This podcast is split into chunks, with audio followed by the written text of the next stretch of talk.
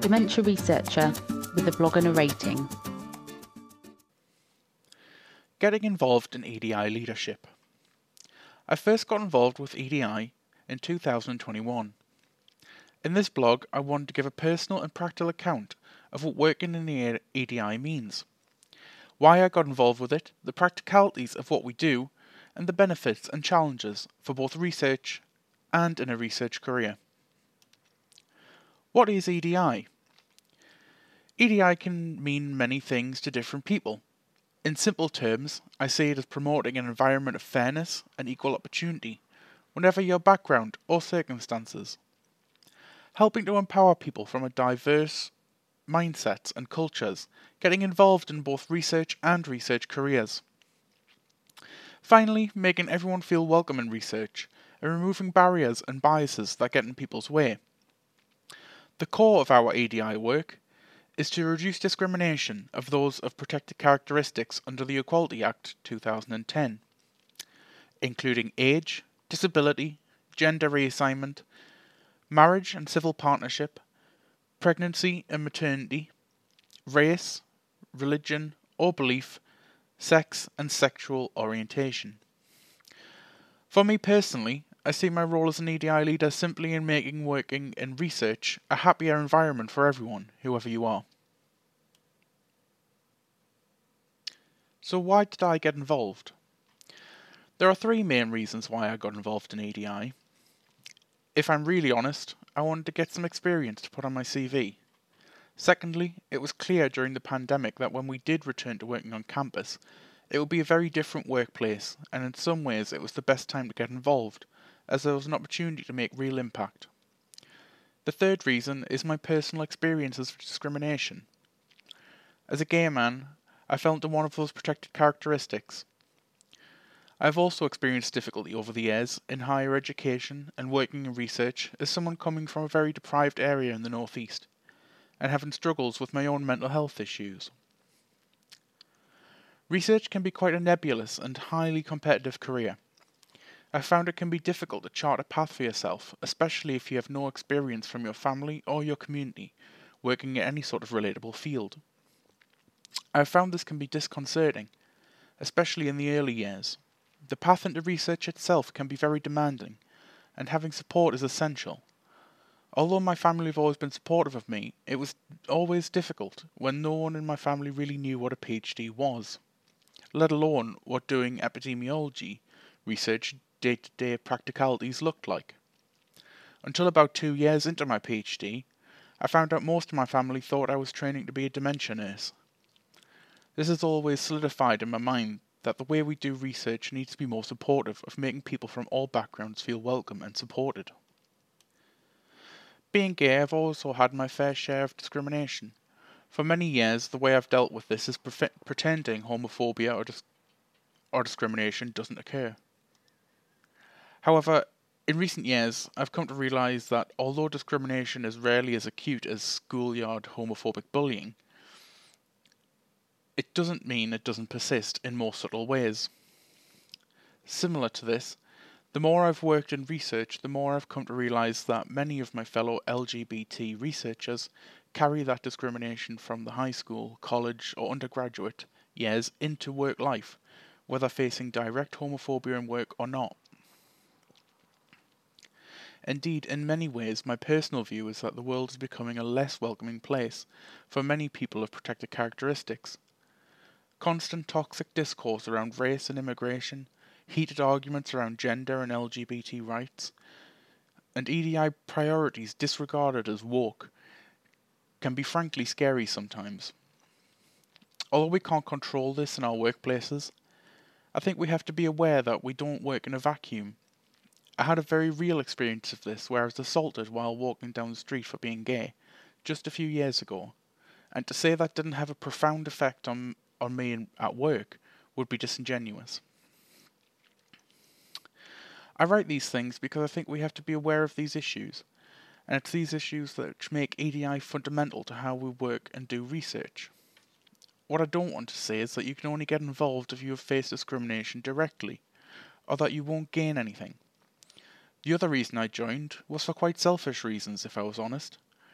I knew it was an issue becoming more important to research funding, and I wanted experience of leadership and something that would look good on my C V. What we actually do in E D I work.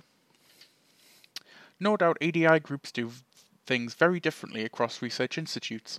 In my case, I am a deputy leader of an E D I committee, representing staff and postgraduate students within the Newcastle University Population Health Science Institute. I've been involved with the committee since it was set up, and in the early days our main objectives were to identify areas where as an institute we could be more inclusive and to promote the work of our committee. Some of these are long-term objectives. For example, we attend regular meetings with our research executive meetings to make sure E D I is included in strategic decision-making and institute policy. One way we were able to make an impact in this was organise an event where researchers could tell their COVID nineteen stories, taking what we learned about how they were affected by the pandemic and anxieties about return to campus. We were then able to make sure these views were taken into account when return to campus planning was being made, making adjustments, for example, for parents who had changed their childcare arrangements, vulnerable staff who rely on public transport. And on the flip side of that, often younger early career researchers who were more keen to return and felt they were missing out on the face-to-face engagement at work. We've also been able to run a number of successful campaigns. Something I have taken a personal lead on through my love of books has been to develop an E D I book club, reviewing and suggesting novels, memoirs, non-fiction and children's books, covering topics such as race, L G B T issues, black history and religion, to share the values and ideas of E D I in a more interesting way than reading research articles.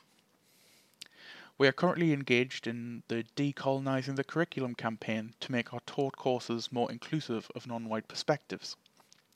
Our most recent project has been to help with period poverty during the cost of living crisis, getting funds to stock free sanitary products for anyone who needs them in all of our work and teaching spaces.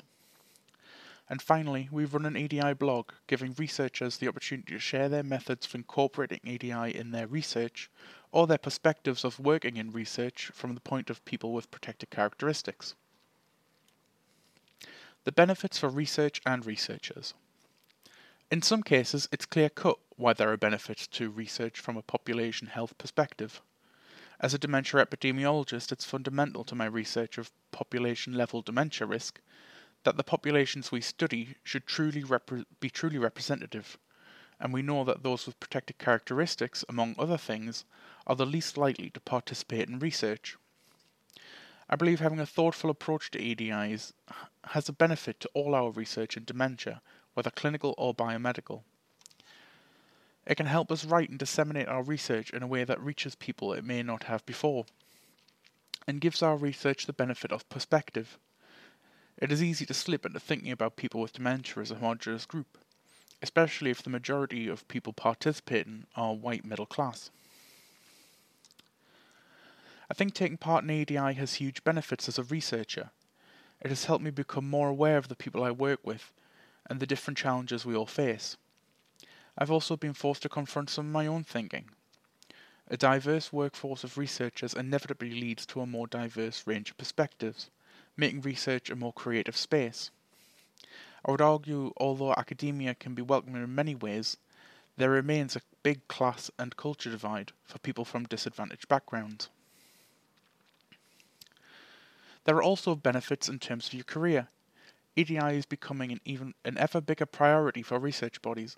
Having practical experience of working on E D I is a huge benefit. When I was asked to play a leadership role, I was terrified at first. But in hindsight, E D I is a perfect area to gain experience of leadership. Again, something that looks good on your C V. Working with colleagues in executive roles has also helped me make more connections with senior staff around the university, and it's always good to have more people know who you are.